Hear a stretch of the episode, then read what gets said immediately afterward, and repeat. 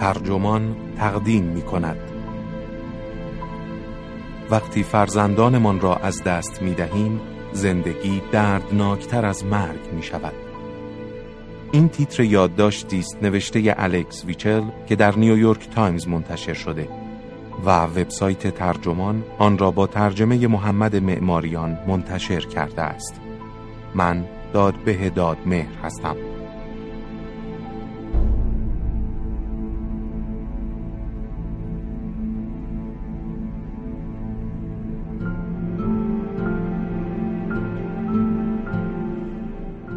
هر کدام از ما در طول زندگی رنج های بسیاری را از سر میگذرانیم. اما سرنوشت بعضی از انسانها با چنان سختی های عظیم و تحمل ناپذیری گره می‌خورد که گاهی تعجب می‌کنیم چطور توانستند دوام بیاورند. تجربه از دست دادن فرزند یکی از این رنج هاست جیسون گرین روزنامه نگار امریکایی که در اثر حادثه عجیب دختر دو سالش را از دست داد تلاش کرده است تا سوگ بیپایان او را در قالب یک کتاب به زبان آورد تا شاید راهی برای تسکین خودش پیدا کند.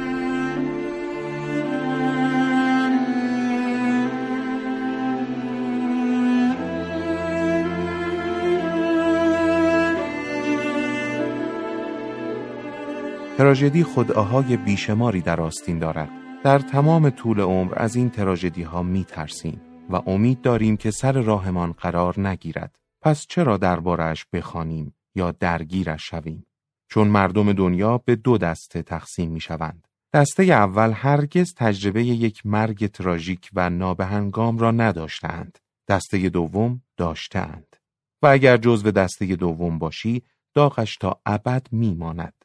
قافلگیر شده ای. هیچ ریسمانی نبوده است که به آن چنگ بیاندازی. فقط پیامدهای ماجرا نصیبت شده است. در ماه می سال 2015 جیسون گرین و همسرش استیسی که ساکن بروکلین بودند می‌خواستند استراحتی بکنند. جیسون دختر دو ساله اش گرتا را پیش سوزان مادر استیسی برد تا آخر هفته را آنجا بماند. سوزان و گرتا عاشق هم بودند و این قرار هیجان زدهشان می کرد. سوزان در Upper West Side زندگی می کرد. نزدیک هتل اسپلاناد که یک مجتمع اقامتی مجلل برای سالمندان است. و در محوطه‌ش نیمکت گذاشتند. یک روز صبح که سوزان و گرتا با هم میدویدند روی یکی از این نیمکت ها نشستند. یک آجر لق شده از طبقه هشتم سقوط کرد. روی سر گرتا افتاد و بعد به پاهای مادر بزرگش خورد. سوزان خوب شد. گرتا جانش را از دست داد.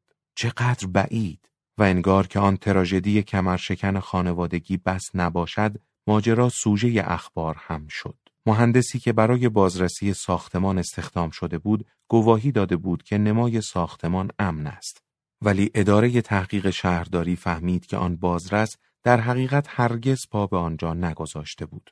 با وجود آن همه پوشش رسانه‌ای درباره واقعه اکثر کسانی که می شناختم آن را دنبال نکردند. شاید من به این دلیل خبرش را دنبال کردم که نزدیک اسپلاند که اکنون تعطیل شده است زندگی می کنم و یک بار هم به فکر افتاده بودم که مادرم را آنجا بگذارم. ولی دلیل واقعی پیگیری اخبار ماجرا این بود که من هم داغی در سینهام داشتم.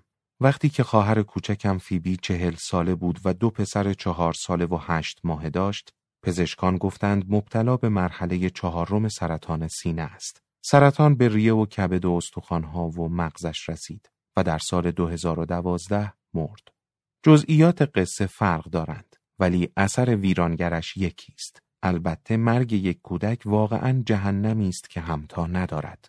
جیسون گرین وقتی که دخترش مرد سی و سه ساله بود و دبیر مجله موسیقی دیجیتال پیچ فورک. درباره شغلش روزنامه نگاری موسیقی می‌گوید مسیر حرفه‌ای که انتخاب کردم عبس است. دورنمای پیشرفتم جایی است بین یک گلف باز حرفه‌ای در شهری کوچک تا شعبد باز جشنهای تولد ولی وقتی در کتاب دوباره ستاره ها را دیدیم از مرگ ناگهانی، روابط خانوادگی، ازدواج، معنویت و التیام می نویسد، سبکی و چابکی قلمش آشکار می شود. همین که او توانسته است زبان روانش را در چنین دوره‌ای حفظ کند، معجزه است و از عهده هر کسی بر نمی آید. روایتی که از سوگ و پذیرش آفریده است، چنان خواندنی است که مخاطب را با خود می‌کشد و اصلا خودخواهانه نیست. حتی در آن فصل هایی که او و استیسی تلاش می کنند با رها کردن روند معمول زندگی و رفتن به جاهایی مثل گردشگاه کریپالو سنتر در ماساچوست و تفرجگاه گلدن ویلو در مکزیک کمی آسوده باشند. من این ماجراجویی ها را یک جور هوسرانی بازماندگان می دانم. همین قطعه های متن بود که می بلعیدم تا بالاخره دلیل اصلی مرگ های نابهنگام را کشف کنم.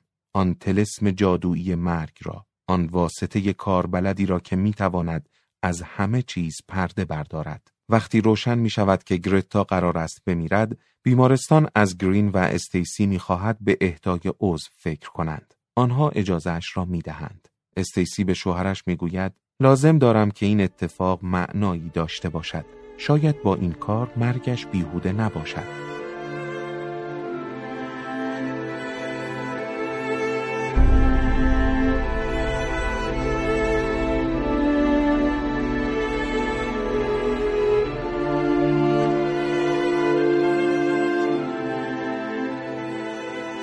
آنها بالاخره به خانه برمیگردند. هیچ یک از چیزهای اینجا از مرگ گرتا خبر ندارند. نه اسب کوچولوی قرمزش با آن لبخند احمقانهاش، نه سطل اسباب بازی زیر صندلی اتاق نشیمن.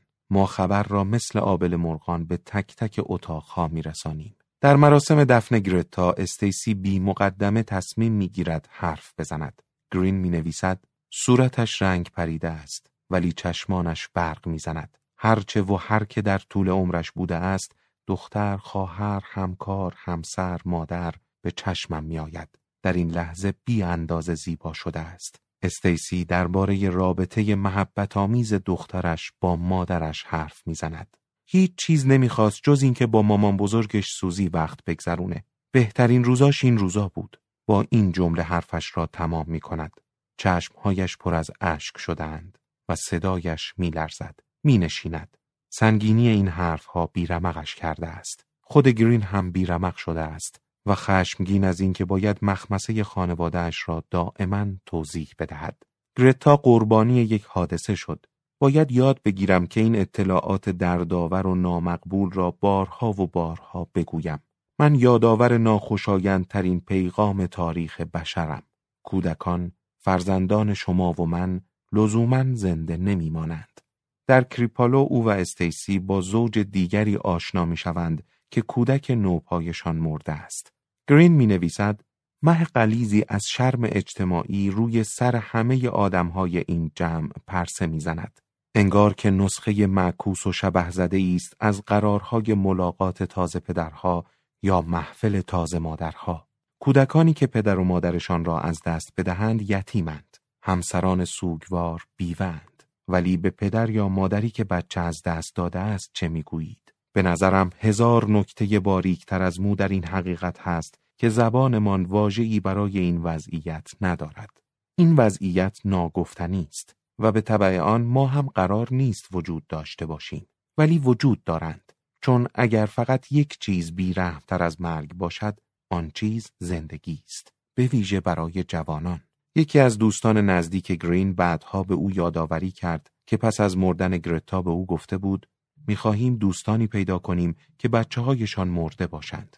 خود گرین می‌گوید یادم نمیآید چون این چیزی گفته باشم ولی شنیدنشان پس از چند ماه مرا به فکر میاندازد. حتی آن هنگام بخش کوچکی از وجودم داشت برنامه های دراز مدت برای بقا می ریخت. روشن است که بقا مانع رنج نمی شود رنجهایی مثل زدن اتهامهای بی اساس اما دائمی به خیش. او پانزده ماه پس از مرگ گرتا به دخترش می‌گوید خیلی متاسفم دخترکم. اگه زیر فشار کم نیاورده بودیم تو هنوز اینجا بودی. این زوج دوباره باردار می شوند. این بار پسری در راه دارند. وقتی برای سونوگرافی می روند هریستون می نویسد حس عجیبی در رگهایم جاری است. نمی شود رویش اسمی گذاشت. وحشت است ولی لذت هم هست. شاید مثل وقتی که اولین سری آنتیبیوتیک وارد بدن فرد مبتلا به بیماری عفونی می شود یا یک خط کد که سیستم خراب را دوباره آنلاین می کند. بنا به ضرورت گرین عمدتا سرش به کار خودش است. استیسی زن خوب و نجیبی است که قوی به نظر می رسد. قهرمانانه است که او همچنان به کارش یعنی مشاوره شیردهی مشغول است. ولی شخصیتی که می‌خواهم بیشتر بشناسم سوزان است. گرین در توضیح اتفاقات پس از حادثه می نویسد سوزان پای تخت خواب گرتا نشسته است و آرام گریه می کند. چرا من جای تو نبودم؟ سوالش را از کس خاصی نمی پرسد. نیم نگاهی به او می اندازم. دلش چنان شکسته است که دست کمی از خورشید ندارد. نمی توانم نگاهش کنم. هیچ کس جوابی به حرفهایش نمی دهد. ولی در ذهنم می گذرد که می‌شد این پاسخ را به او داد. نباید این اتفاق برای تو می افتاد. نباید برای گرتا می افتاد. نباید برای هیچ کس بیفته. سر تا سر کتاب گرین هر از گاه ما را با اندوه سوزان آشنا می کند. ولی خوشبختانه پس از تولد هریستون سوزان به جایی نزدیک آنها در بروکلین اساس کشی می کند. گرین می گوید ساختمان جدیدش بزرگ و دلباز است. یک ساختمان کاملا معمولی با یک مجموعه اداری بزرگ در طبقه سوم. هریستون دوست دارد روی نیمکت های آنجا بازی کند. دوست دارد عینک های مادر بزرگش را کف زمین بیاندازد و بزند زیر خنده. بعد اضافه می کند ولی این دوتا تقریبا هیچگاه بیرون نمی روند. سوزان هنوز تاب و توان ندارد که دست به چنین کاری بزند. حال او را شاید فقط بشود تصور کرد. گرین هم نمی‌خواهد داستان او را تعریف کند. با همه اینها گرتا از پیش چشم گرین کنار نمی رود. پس از تولد هریستون گرین به گرتا می گوید کنار هریستون بمون باشه چیزای زیادی توی زندگیش هست که فقط تو می‌تونی یادش بدی. او به تو نیاز داره. بعد می‌رسد به خواهش ازلی و قول ابدی داغ دیده ها و لطفا کنار من بمان. من هم به تو نیاز دارم و هر جا که می‌روم دنبال تو میگردم.